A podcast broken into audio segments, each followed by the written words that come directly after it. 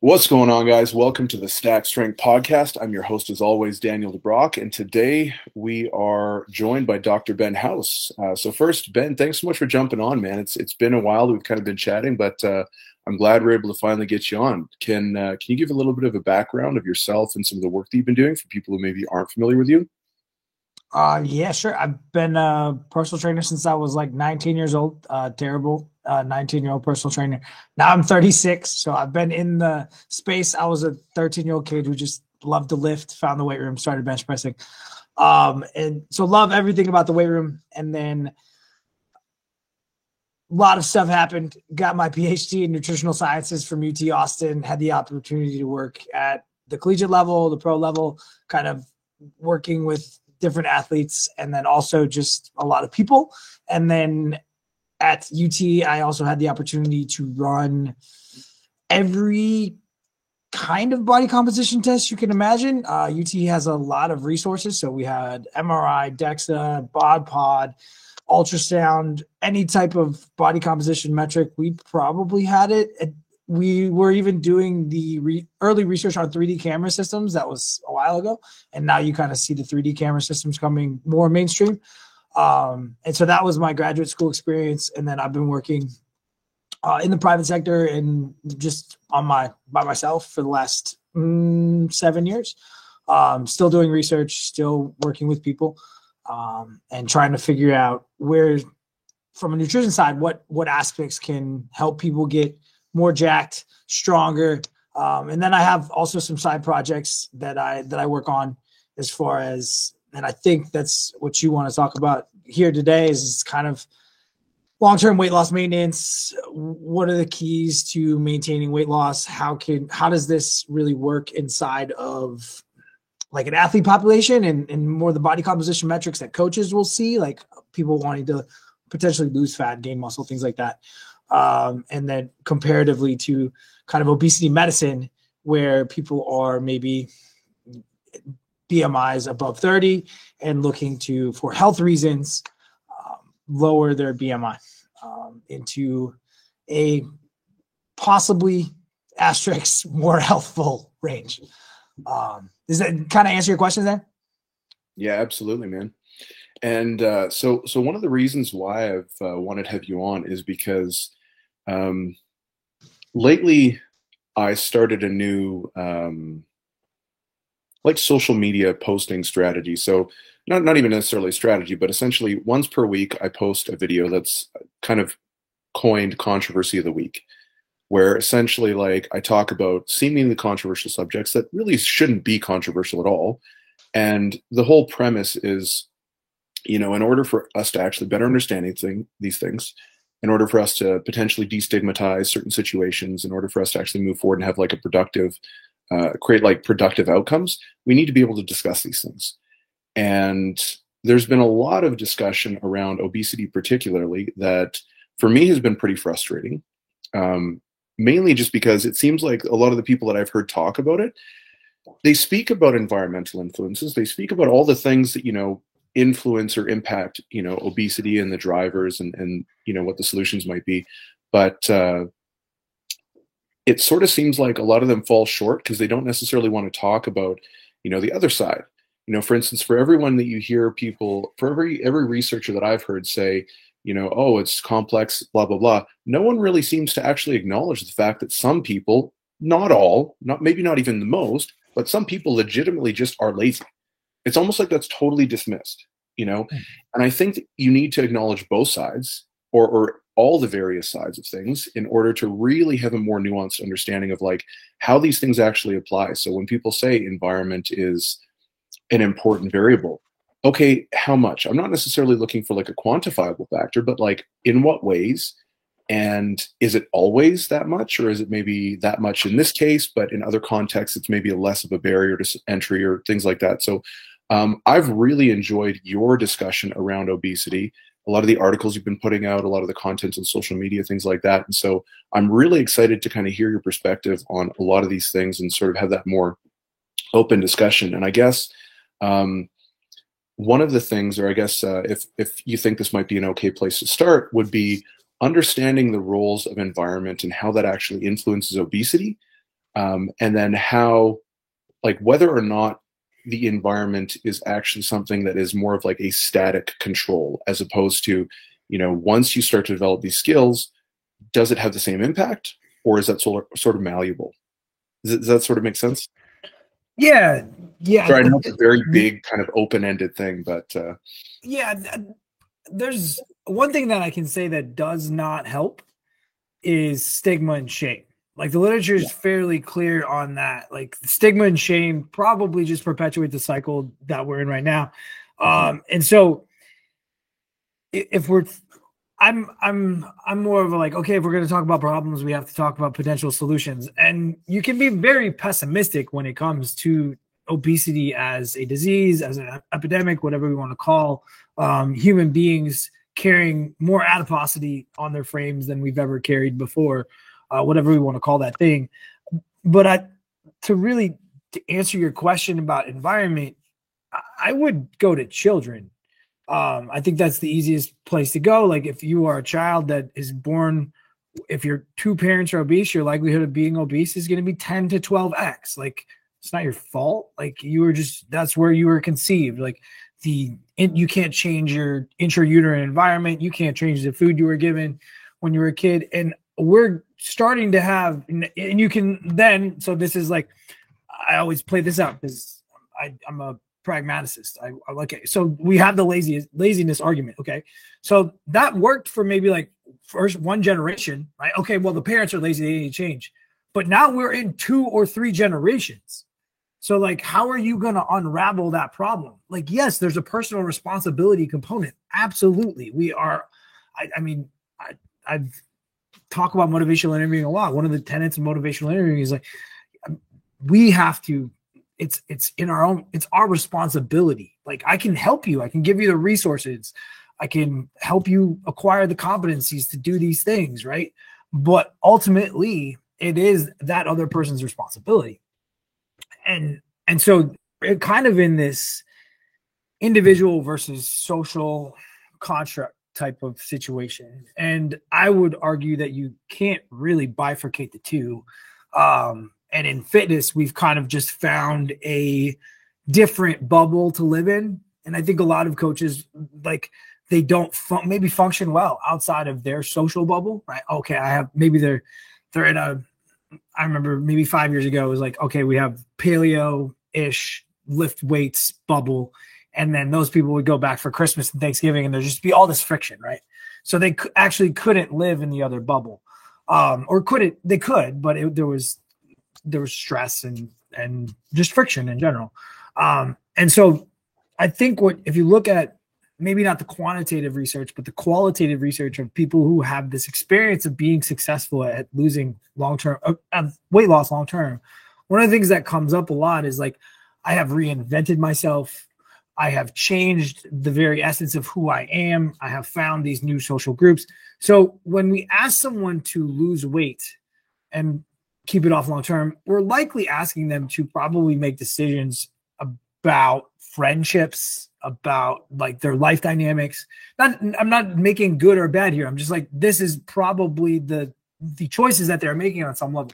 Um, because it will probably change who they are uh, if they want to be successful long term. Like you're not think we have this idea in fitness of like you're going to do the things, you've done the things, and now it's going to last forever. It does not look like that is the case. I mean, I'm not saying long term weight loss is impossible. It's not. It's absolutely possible, probably to the tune of, you know, 30%, 40% for non pharmaceutical interventions or non surgical interventions.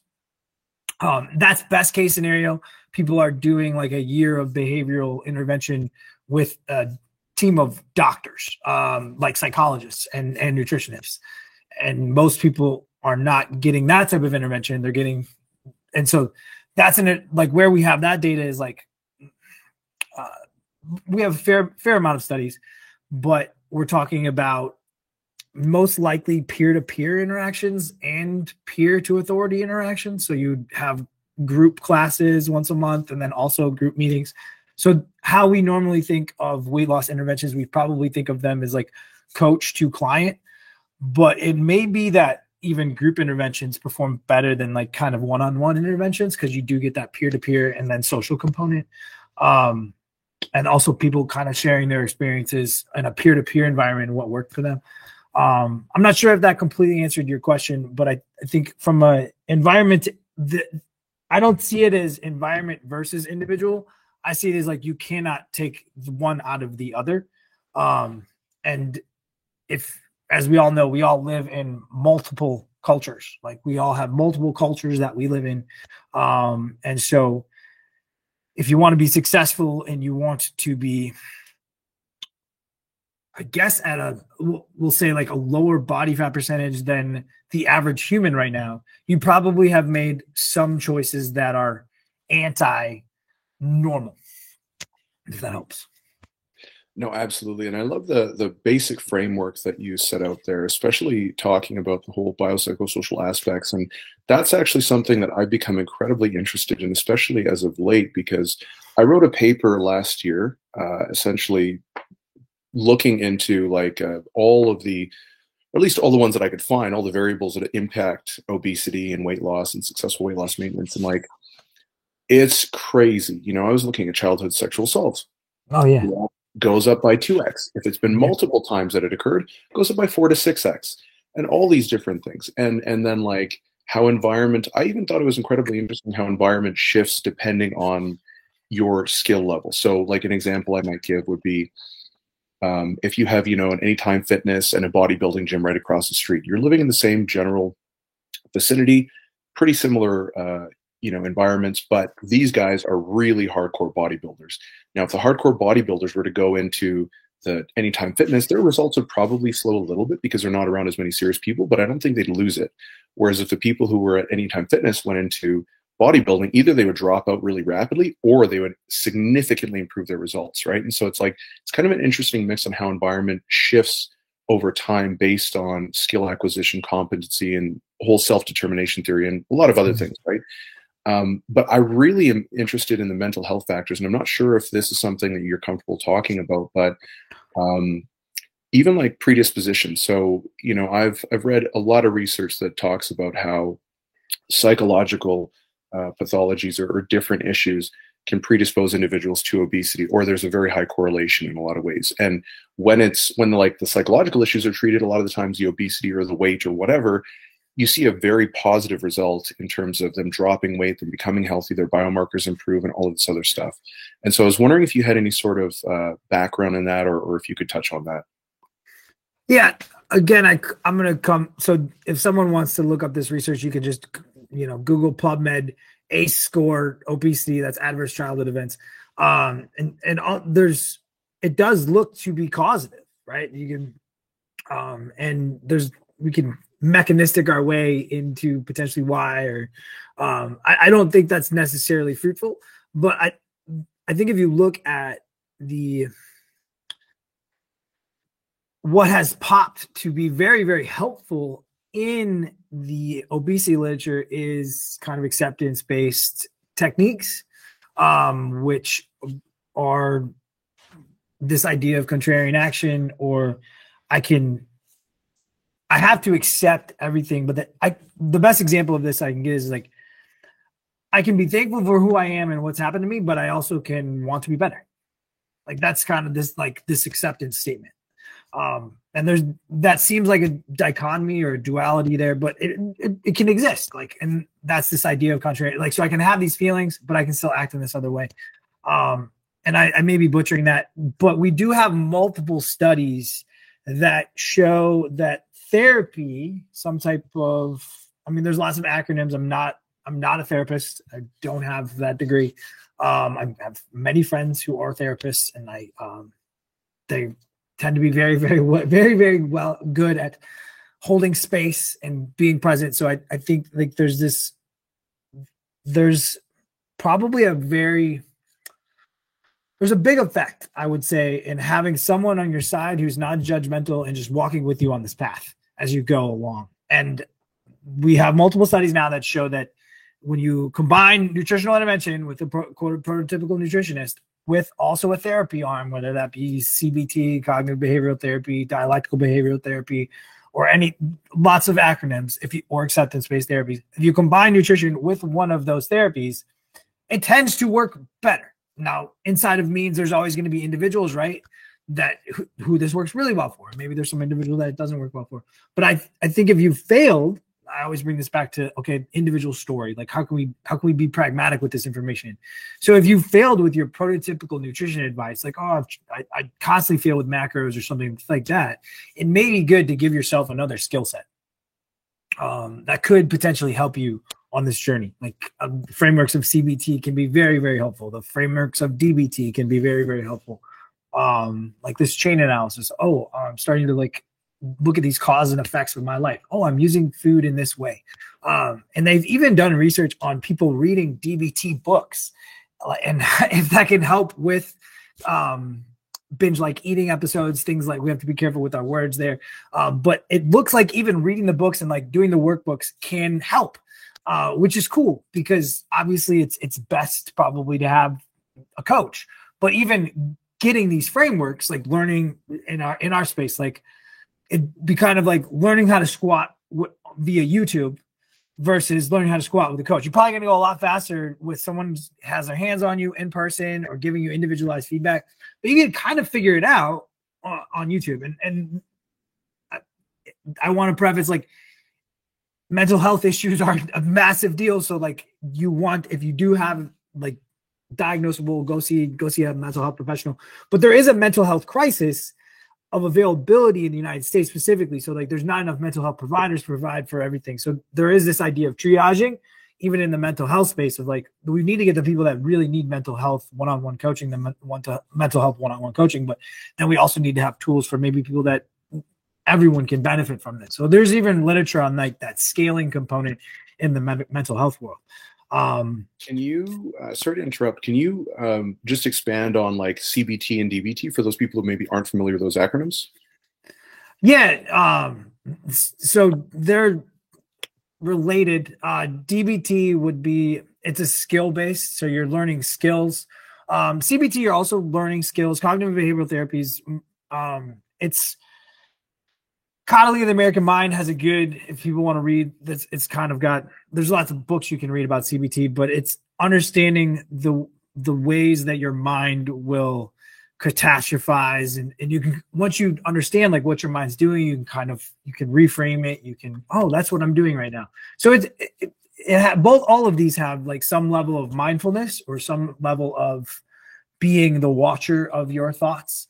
Um and so but they're they're good frameworks to cognitive behavioral therapy can give you oh wow that's that's what i'm doing right now. I'm i'm i'm creating a narrative again and again um, right? And then dbt can kind of give you the skills to see that and, and kind of reframe that narrative. And there's lots of acronyms. There's always like lots of acronyms that that you can that you can find and use um, to to go through these. And in the prologue of the site deconstruct nutrition which which is what i write on um, we kind of go through in cbt we go through those kind of those delusions or those distortions of how your mind distorts those.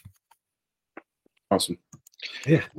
Um, and so when it comes to when it comes to um, discussing obesity the one thing that i've been trying to do anyways is sort of bridge the gap between because like you know the tough love camp? It's like the the shaming and the guilt and all that stuff obviously that does not work. If it did we've had decades for it to work and we would probably see a benefit right? But we're not. But then the other side is like let's say HAES right? Where they're kind of going a little bit too far in the opposite direction in my opinion right? And I, I think that there needs to be a little bit more of a middle ground on some of these things. And one of the things that i find really interesting is when we start talking about fat shaming and you know like i was very surprised to find that uh, based on i mean i've spoken to several researchers who who specialize in that stuff and there isn't really a very clear definition in the research. Like the, the ones that i've seen are extremely broad and include things like let's say a clinician just literally taking someone's weight you know or doing like a test like that.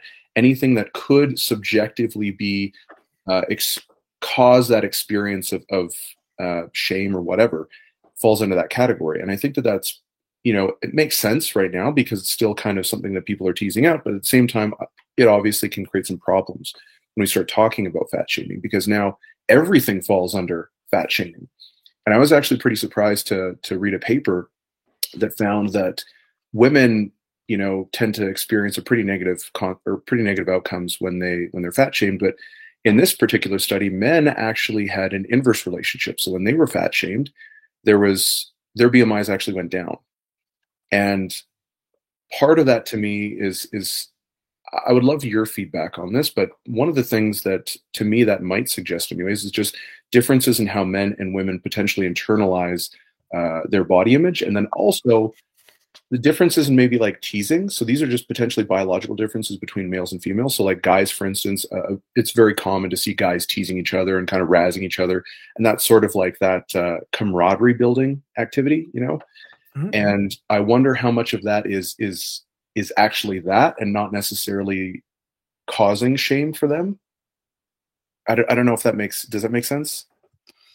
Yeah um I don't know that I'm the best person to talk about this, but I'll kind of hit what you said in in two parts. So this I you can again bring this to children, and I think the last name of the author is Robinson. Um, I can I'm looking forward in in I've used I've used the quote. They're good papers to read because I think they challenged your idea of obesity stigma. Um, and so one of the one of the arguments is like whether we should tell children if they're obese or not, because children think of obesity kind of how in the language way we think of obesity is like I am obese. Like so like the like English language is like this is a am of permanence, right? Um and, and there's just having that label I think is not helpful. Um so there's just shame even in the label of it. Um and and it doesn't look to be helpful to like tell like because your kids aren't even cognitive yet like you oh god like that's not it's, it's not helpful like a kid is probably going to know that they're different than their peers. Like we, they don't need a label that makes them even more different. Um, and people can argue with me if they want to about that. Kids to me are completely different than as adults. Like I will bifurcate children over adults. Like kids, the only thing that's probably going to work is going to be the environment. Like they just don't have the cognitive ability. Like they don't need to be put on diets where they're weighing stuff. It's just it's it's not it's not going to be helpful. Um, and it's it's probably going to ultimately, a lot of this research is out of University of Minnesota. Um, I've, I've, worked with I've worked with Project Eat. Uh, we use some of their we use some of their surveys when I was at UT. Uh, that's where some of this data comes out. But like weight loss attempts in adolescence, you can argue reverse causality here. But weight loss att- weight loss attempts in adolescence will probably, if anything, it's going to increase your risk of weight gain over the long term. Uh, uh and so, but when we get to adults and and body image and shame, again, I come back to like problems or solutions.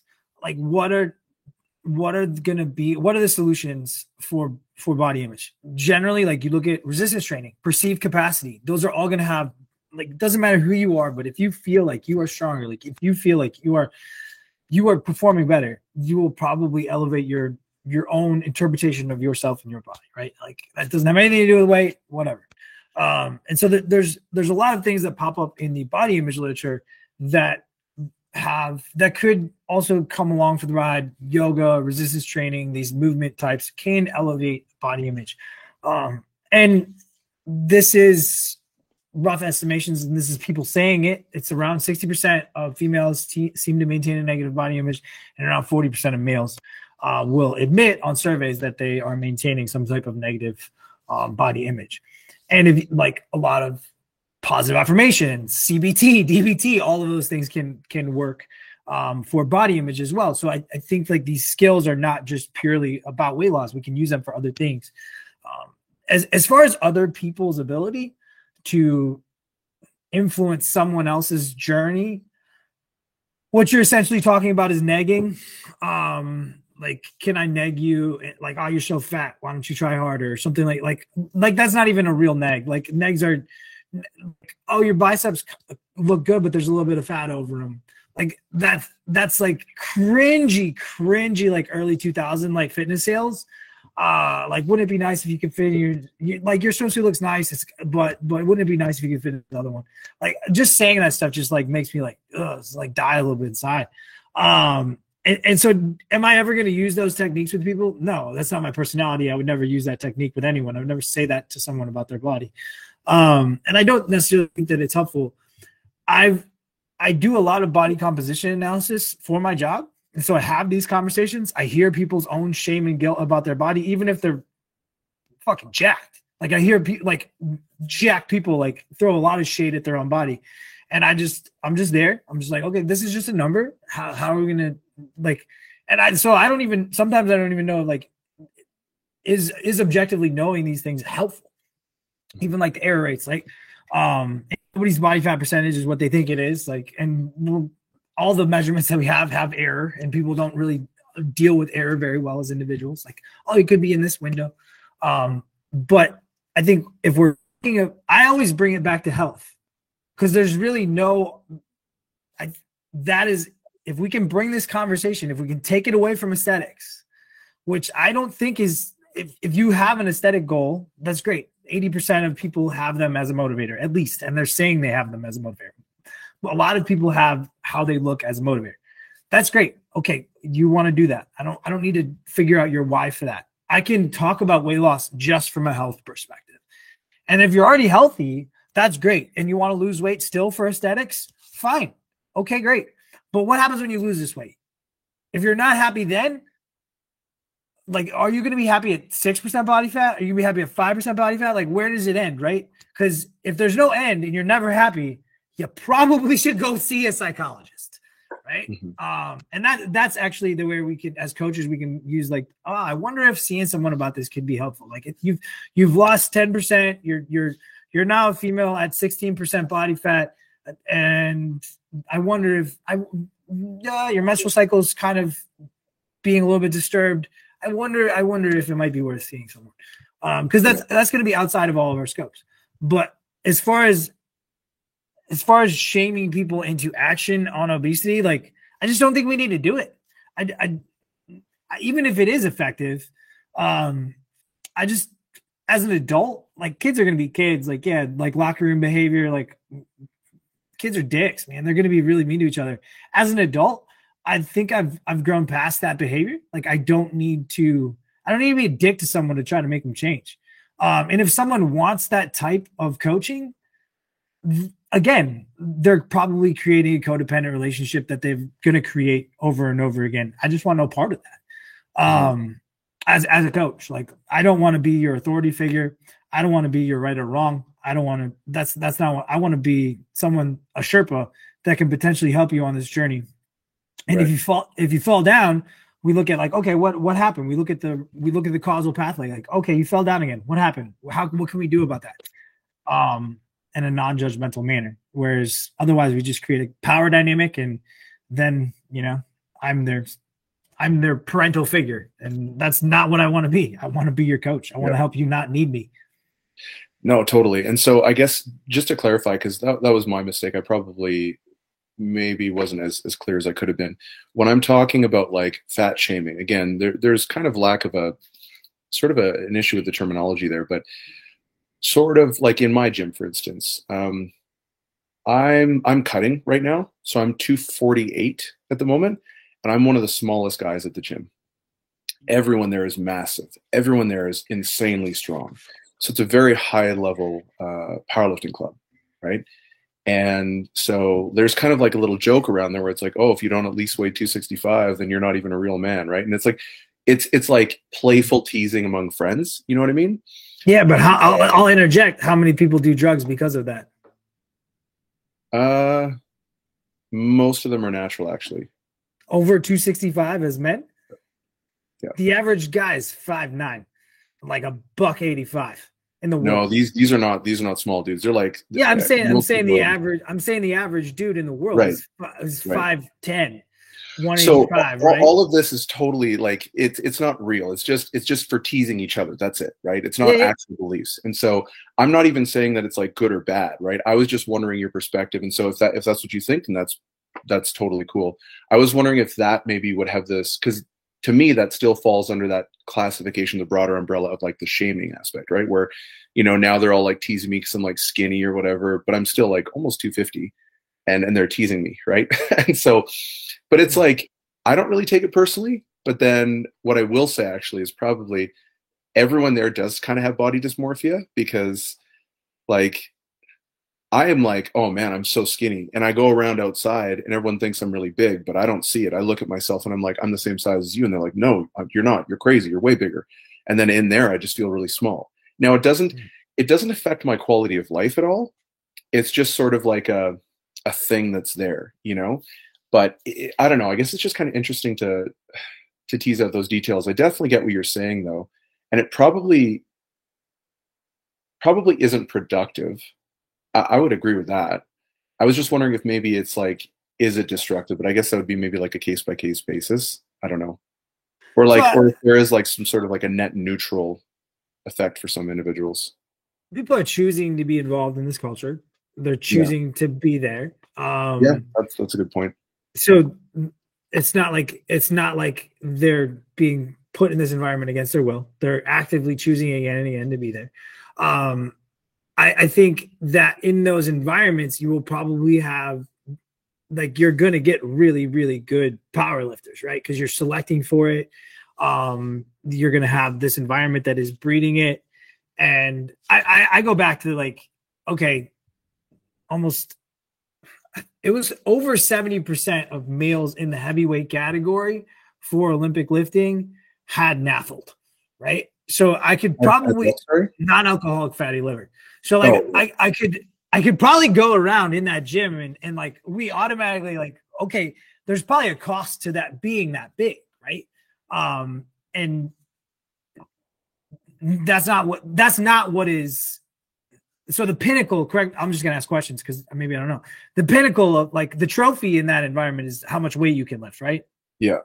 Yeah so like it's so having more mass is always going to benefit you right um, and so it makes sense that that's kind of the standardized group behavior, and and that's going to be kind of put on a pedestal, right? Um, and I would I would guess in that in unless people are very tall. How tall is the average person there? Six three, six four, six five, like like six two, six one for the guys. Yeah, something like that. They're they're pretty big.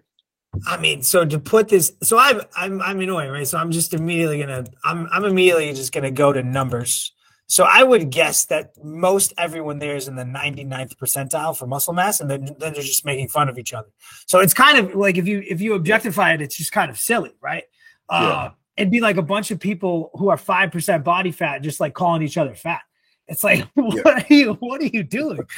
um, so it's it's all relative, but let, let's let's do the math.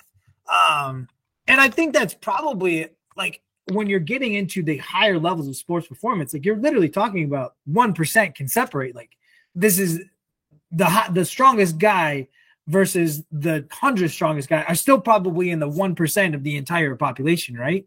Um, yeah. So so they're let's say let's say the average avatar there is six two six, maybe we'll go we'll go on the higher end. I'm gonna give you I'm gonna give you some better. So we'll go six five. What would you like two fifty? Like 250? How much how much does the average person weigh in this place? Yeah, if you were to take averages 250, 265. Yeah. All right. And then what would you say their body fat percentage is? Um 20 to 25 probably for most people. All right. So so I would say they're probably objectively over the range for where a male, male wants to be from a health perspective uh, oh, maintaining yeah, that sure. amount of aspect. They have a lot of muscle mass. They have a lot of muscle mass, which will obviously muscle mass is is a kind of a sink for glucose. So they'll probably be metabolically flexible, especially if they're exercising, things like that. Um, but the average FFMI, if we if we just go off those numbers, is going to be a 26 to 27. Um, to put if people don't intuitively know what a fat free mass index means, like most it was believed that 25 is what is potentially possible. Um, naturally, that's bullshit. We know, like, if you look at offensive linemen in the NFL, you can get up in the 28s, 30s. Um, sumo wrestlers have the highest fat free mass indexes. So, like, an average of 26 could be 100% could be natty, but you're self selecting for a very, very yeah. small population there that I think would self select for themselves. Like, if you want to be the strongest person in the city, in the country, you're probably willing to move to a new gym to be around other strong people to get those vibes, right? Um, and I don't know if that's what's happening there, but it makes sense that people in that atmosphere would rib you because you're probably poking at something that they don't intuitively like in themselves. Um, and and so I've I've, I've done a lot of this internal work. Like I've yeah, and not just most of us are most of us have deep seated inadequacies and we haven't looked at them, right? Um, and and so when I when people throw shade, they're probably throwing shade at something that they don't like in themselves. So they probably don't like pitching their fat. Um, they probably feel a little bit chubby, but they're willing to take the heat because they can deadlift 800 pounds. Um, and so they're all they're already creating this narrative inside of their head. You're just poking at some at the aspect that they don't like mm-hmm. um, as you cut. Um, and so maybe that's not a is that a normalized behavior? Because I feel like that has to be a norm. Like people in powerlifting have to cut unless you're a heavyweight, right? Yeah, yeah. No, that that's fair. I mean, I I find a lot of these like little nuanced intricacies like so interesting because. So are are there differences in terms of like are there cultural differences that we see in terms of people's um I guess internalization of, of their body image? Because so for me like hmm. my grandma is just like this 98 year old like old school european woman. And like when we came to canada the culture is very different here you know? And so i mean like when i saw this was several years ago but i had a like gorgeous girlfriend walked in she i introduced her to uh, to my grandma and then she sees me and like i've got all these tattoos and i was about 290 back then so i was i, was, I had a lot of fat and she's like, "Oh, Daniel, my boy, why are you so disgusting?" And she like puts her hand on my stomach and she's like, "No, no woman's gonna love you." And I'm like, "You just met my girlfriend. What are you talking about?" You know? And the thing is, like, culturally, that's that's kind of normal. It's almost like like in South America, how they like call you like uh, gordo or like fat, but it's mm-hmm. like it's like a term of endearment almost. And so I was wondering, I'm not sure if you know, but are there differences that we see cross culturally where it's not a big deal here, or is it just kind of ubiquitously uh, a big deal? And is the main thing that changes whether or not it's perceived as being like a shameful thing, if that makes sense? Yeah, I have like I have struggled. I'm just gonna be completely honest. I have struggled with this idea of that term of endearment in Spanish culture of of that, and then feeding children, you know, ice cream on top of that. Like I, I, as a nutrition person, I struggle with that. Like I, I, mm-hmm. I do struggle watching that. Like, okay, like, cause that child is now, okay, they're the risk in that culture for, you know, diabetes, for all these things that are objectively harmful, right? Um, is, is increasing. Um, so are there cultural influences on our body? Absolutely. Are there, are there like, there's no way around it, right? Um, are there going to be different cultural differences where you are yes we know every community has different cultural ideals of bodies and beauty and, and all those things um i'm sure i'm sorry your your grandma said that to you when you were probably at the height of your powerlifting um that, that sucks oh that, that's, that's, fine that's fine i I, uh, I don't really take that stuff personally i'm pretty disconnected from that stuff and yeah yeah, I mean, I mean, still, the, just having a loved one say something like that. I mean, it, it, we can all like brush it off. Um, and and my grandma had my grandma had a severe eating disorder, right? Um, she she was obvious. It was fairly obvious. Like looking back, I had no idea. I had I had no idea, but like she had digestive distress all the time. Like she was she was very light. She made a lot of jokes about other people's weight, right?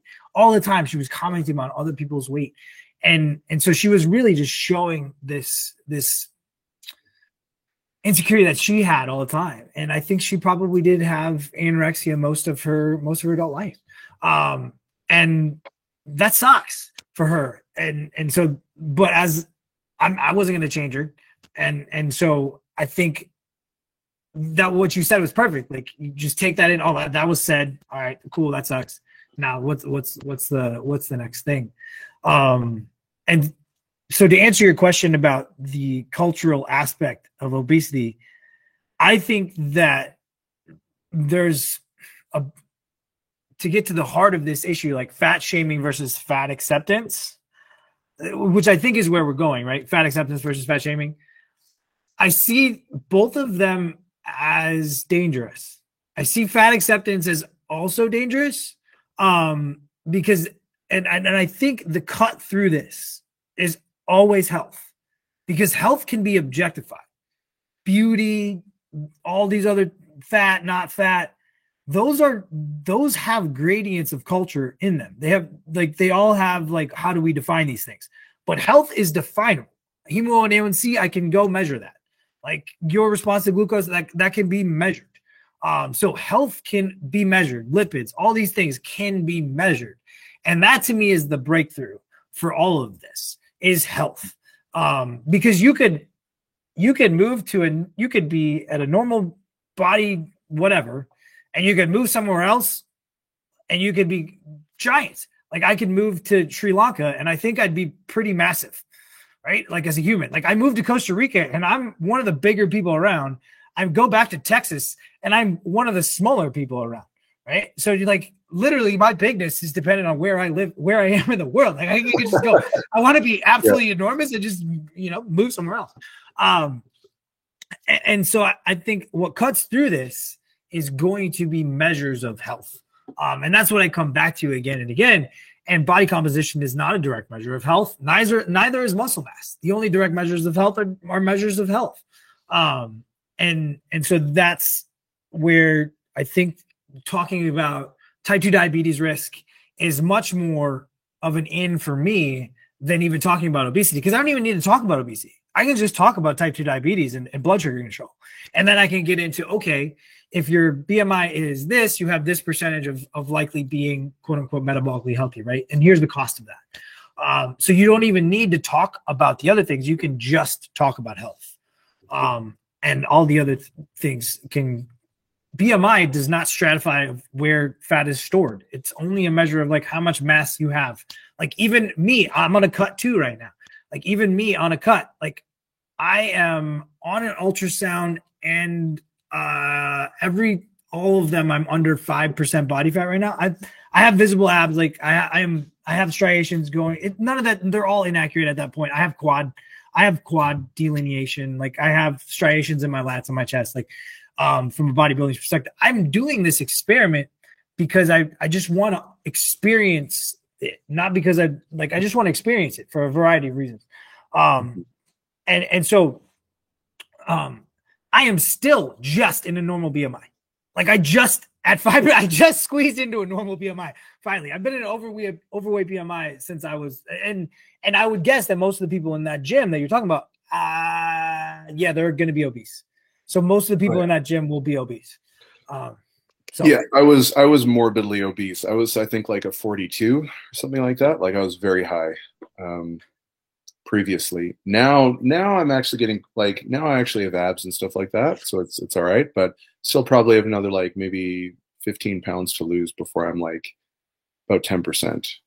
Um, but uh, but yeah, so th- this has been really interesting. So one of the things that I want to know as as well is like, um, what are some of the opportunities for pushing the conversation forward and just being a little bit more productive in how people are, I guess, uh, addressing obesity and overweight in general. Whether like because mm. even though I coach primarily strength athletes and bodybuilders, bodybuilders during the off season, I don't do any contest prep stuff.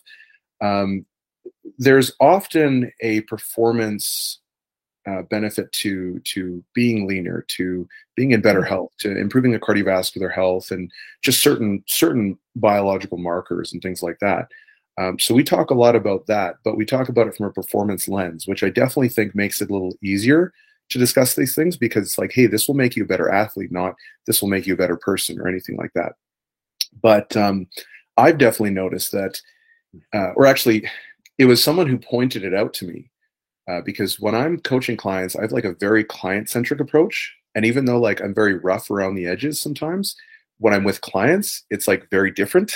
I'm everyone's always like, "Wow, you're like really soft spoken. You're really this. You're really that," which is very different from maybe how I coach myself or how I internalize things. And so, um, I agree with everything that you're saying. But then one of the things that I find, and this is sort of a, a drawback my own, is when I'm coaching myself, when I'm handling my own training, when I'm looking at my own physique, I tend to be hypercritical of a lot of things. And so, um, in terms of, I guess, sort of bridging that gap between being like, hey, you know, you shouldn't be doing this stuff, you know, so probably stop versus, you know, like what's what's producing the result. Hmm. You know, never mind. I'm gonna scratch that because I don't think I don't know that I have a, a very clear question with that. So I'll just kind of move on. I, am sorry, my I just have so many different ideas based on everything you've been saying, but I guess we'll just stick with uh, what are some of the biggest opportunities we have to move forward in terms of actually being able to understand the situation better and then help more people more effectively. Yeah, I, I mean, I'm I'm gonna throw an olive branch out there. I mean, and we're always gonna have shit that we hate about our bodies. Like it's every one of us listen to this. You're always gonna have something that you hate about your body. Like it's never gonna go away. Like you're always gonna look at something and be like, I don't like that. That's not like that's that's probably part of the human condition. And that's why I think acceptance of and like, can you change it? Do you want to change it? What's the price to change it? Right? Um, like even even me right now, like I have I'm so I think we can actually have we can have a real conversation about this because not a lot of people want to have real conversations about this. We just want to be like, oh, you're going to be happier if you have a six pack. I don't think that's true. I don't think you will be happier if you have a six pack. I think you like, I think it's just another thing you're going to go and get. Right. And then, and then, then you're to get there. You'd be like, oh, you're to find something else to hate. Right. so, so I, I think, yeah, you could have this, this prideful moment, but then, then if, if it's not, if it's not grounded in, okay, what's the cost of this? What's the price? And and so that's why I come back to health. Because on this journey, on my like why I'm doing this is because I'm gonna go get lab work and I would I will make the I would bet a lot of money that I have like I can wear a sweatshirt in 100 degrees right now. Like like and not sweat. Like I my hands are always cold. Like I know all of this stuff, right? Like so there's there's gonna be it's a so annoying.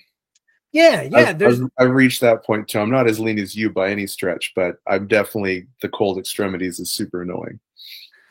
Yeah, so there's a there's a price. There's always a price. Everything has a price, right? And I think price of being too lean, and, and Eric Helms and I have written about this a ton, is that you're going to get to a point where you're in like probably a non-adaptive state. Like you're you could get GI, like just being in a low energy state, and um and so why i'm doing this is like the self experimentation of like because i i do think that we have a false idea of what is sustainable on the lower end of leanness so right now in the fitness culture because of social media primarily and it was even before social media it was just magazines it's just now it's in your face and it's probably in your face from people that you know not just like celebrities and magazines. It's actually people that you probably know or have some connection with. Um, and so I think the idea of where we think of health from a leanness is skewed. Um, like we think that you need to have visible abs to be healthy. I will make the, absolutely not. Absolutely not. You can be healthy and have no abs. Like 100% can make that argument, right? So I think that the line is is far too low on where we think health exists.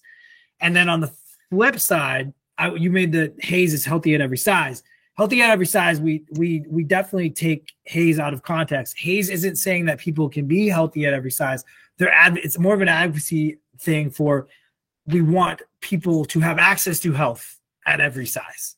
Um, not they're not like so that's a it's kind of not giving HAES the and I'm not I'm not coming at you at all. I'm saying mm-hmm. like this is this is something that I've done in the past is is just like okay, it's not saying that people can be healthy at every size. That's that's probably objectively going to be very very hard. Um, I think that people who are um, have larger amounts of adipose tissue might be able to be transiently metabolically healthy with a lot of exercise. Um, but that as soon as, like for instance, sumo wrestlers, uh, they may be able to be healthy. They are healthy while they're sumo wrestling, but almost as soon as they stop sumo wrestling, they're immediately like type 2 diabetic almost. Mm-hmm. Um, so, so the exercise is buffering against them. It's, so my analogy is like muscle is is kind of the sink. So these these people have a lot of muscle. Think about O linemen in the United States and, and American football. Um, they have a lot of muscle mass, so they have a big sink for glucose. Exercise is kind of the drain, and then the spigot is is carbohydrate consumption, or the faucet is carbohydrate consumption.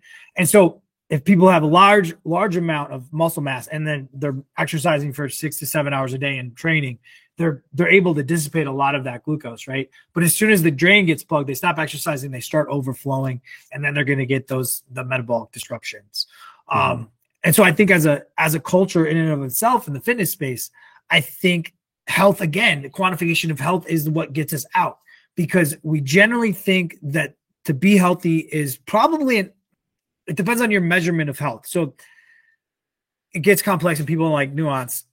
I would guess that at very low to a point, once you get into essential body fat ranges, I still think you're probably you could get an immune response that would kick things off.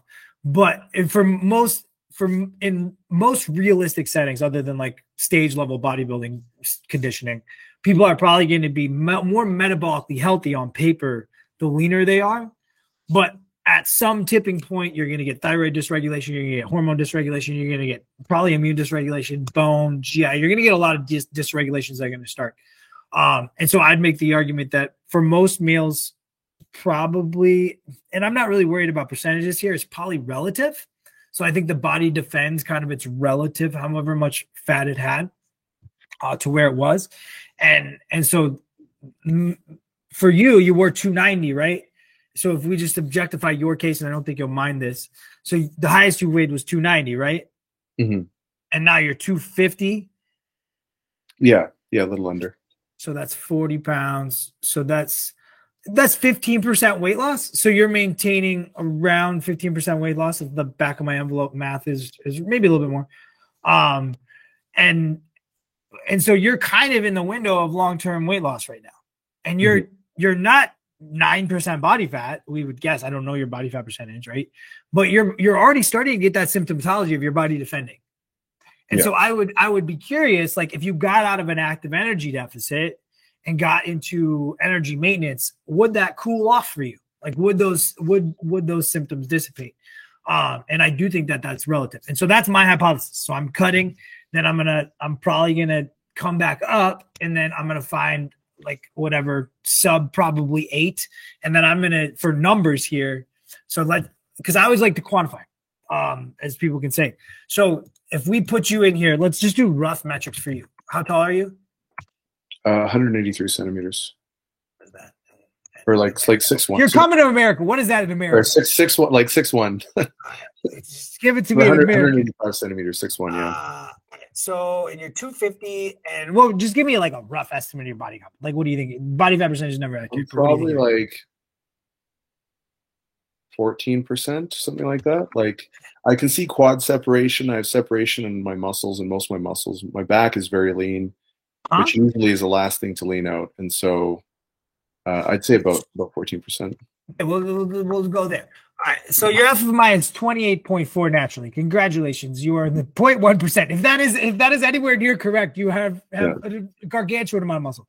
Um, okay. and and so your uh, if we look at energy availability, which is this quantification of potentially energy availability is the amount of calories that you would need for every kilogram of fat-free mass. So we're going to go back into uh, international units here, um, and and so 30 looks like you get disruption of hormonal axis for females. So under 30 grams of 30 kcals per kilogram of fat free mass. People can do the math on this. You can also search Mountjoy, Loucks, any of those researchers and energy availability, RED-S, which is relative energy deficiency in sport, and you can kind of look this stuff up. Mm-hmm. Uh, and so it looks like you get 40 to 45 is kind of this green light window of energy availability. And so you have to add exercise back to energy availability because energy availability, like if you're doing a ton of exercise, you would want to add that back. And so for you at this, your energy availability at 45 with so remember you're having to add your exercise calories back in is 4,398 kilocalories. Oh yeah, so no, I'm, I'm eating close to like 3,000.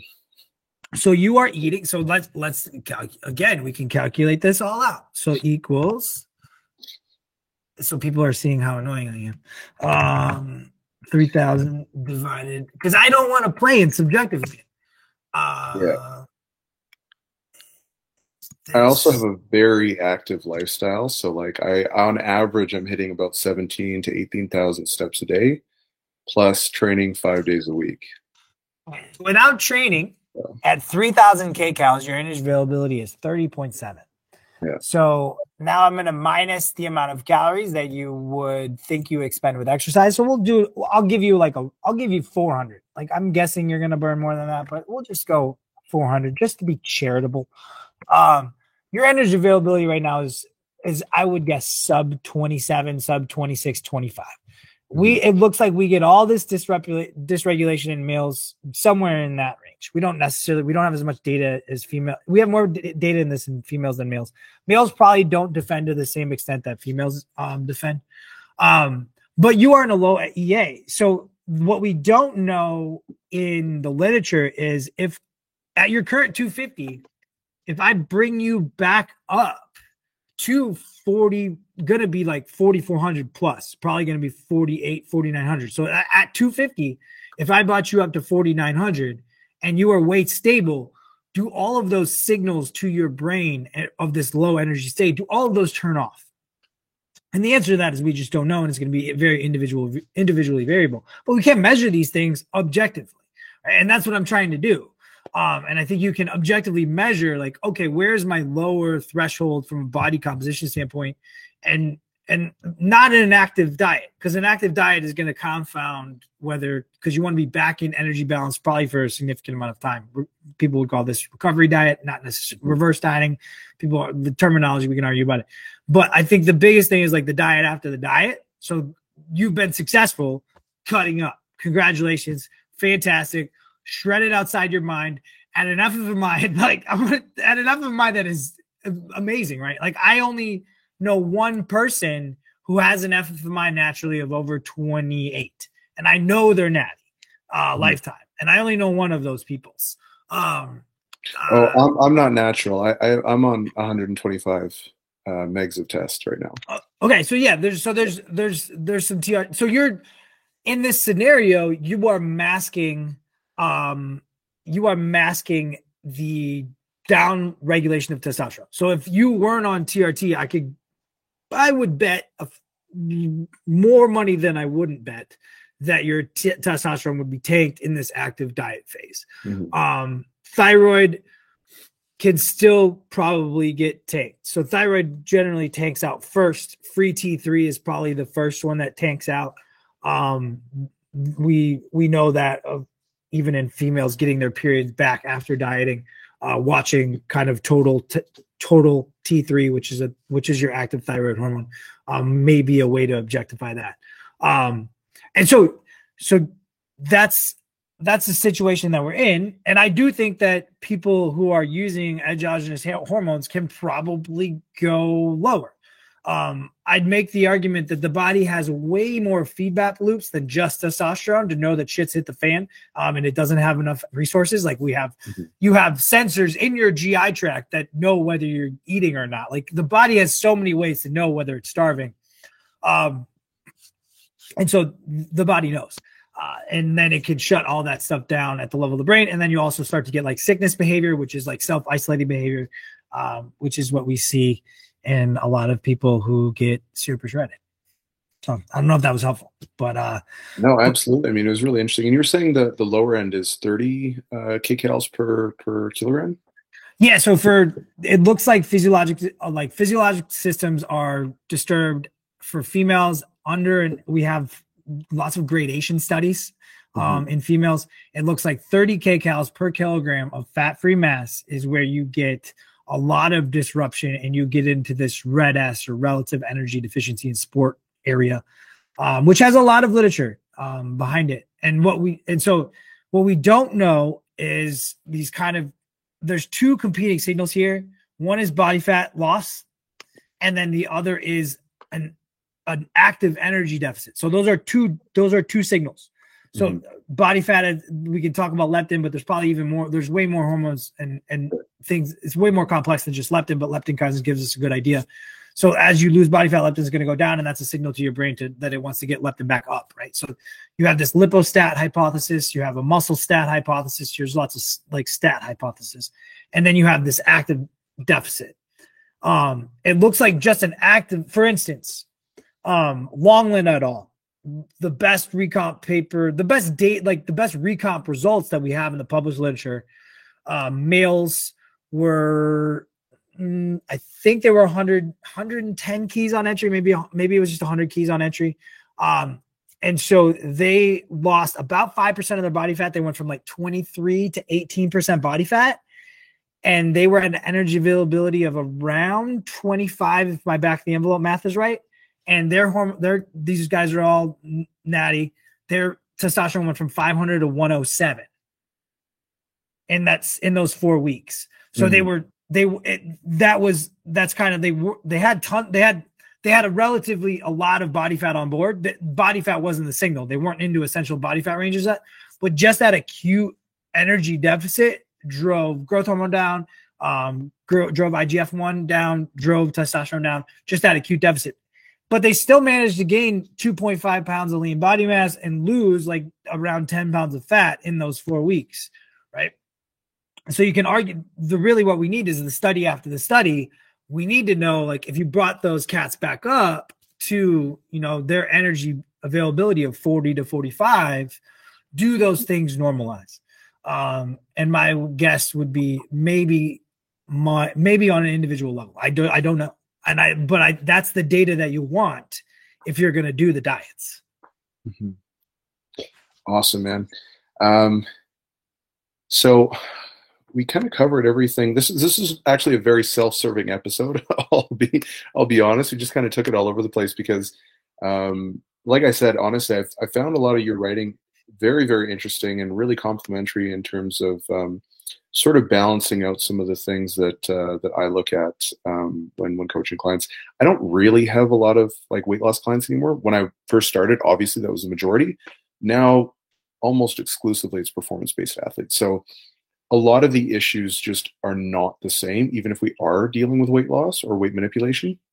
So it's really interesting to kind of hear that perspective and and sort of be involved in a little bit more of the understand a little bit more about what's involved in terms of like uh, the the actual treatment side of things from from your perspective and your own experience. So, uh, where can people find you, Ben? Uh, yeah, you can find me at deconstructnutrition.com is where I put out most of my writing. Um, and then at dr ben house on Instagram. Those are those are the places to find me. Awesome. So all that stuff's going to be linked up in the show notes, guys. Uh, thank you so much for jumping on, Ben. I really appreciate the chat, and it was uh, super interesting. Thank you for having me. It was a pleasure.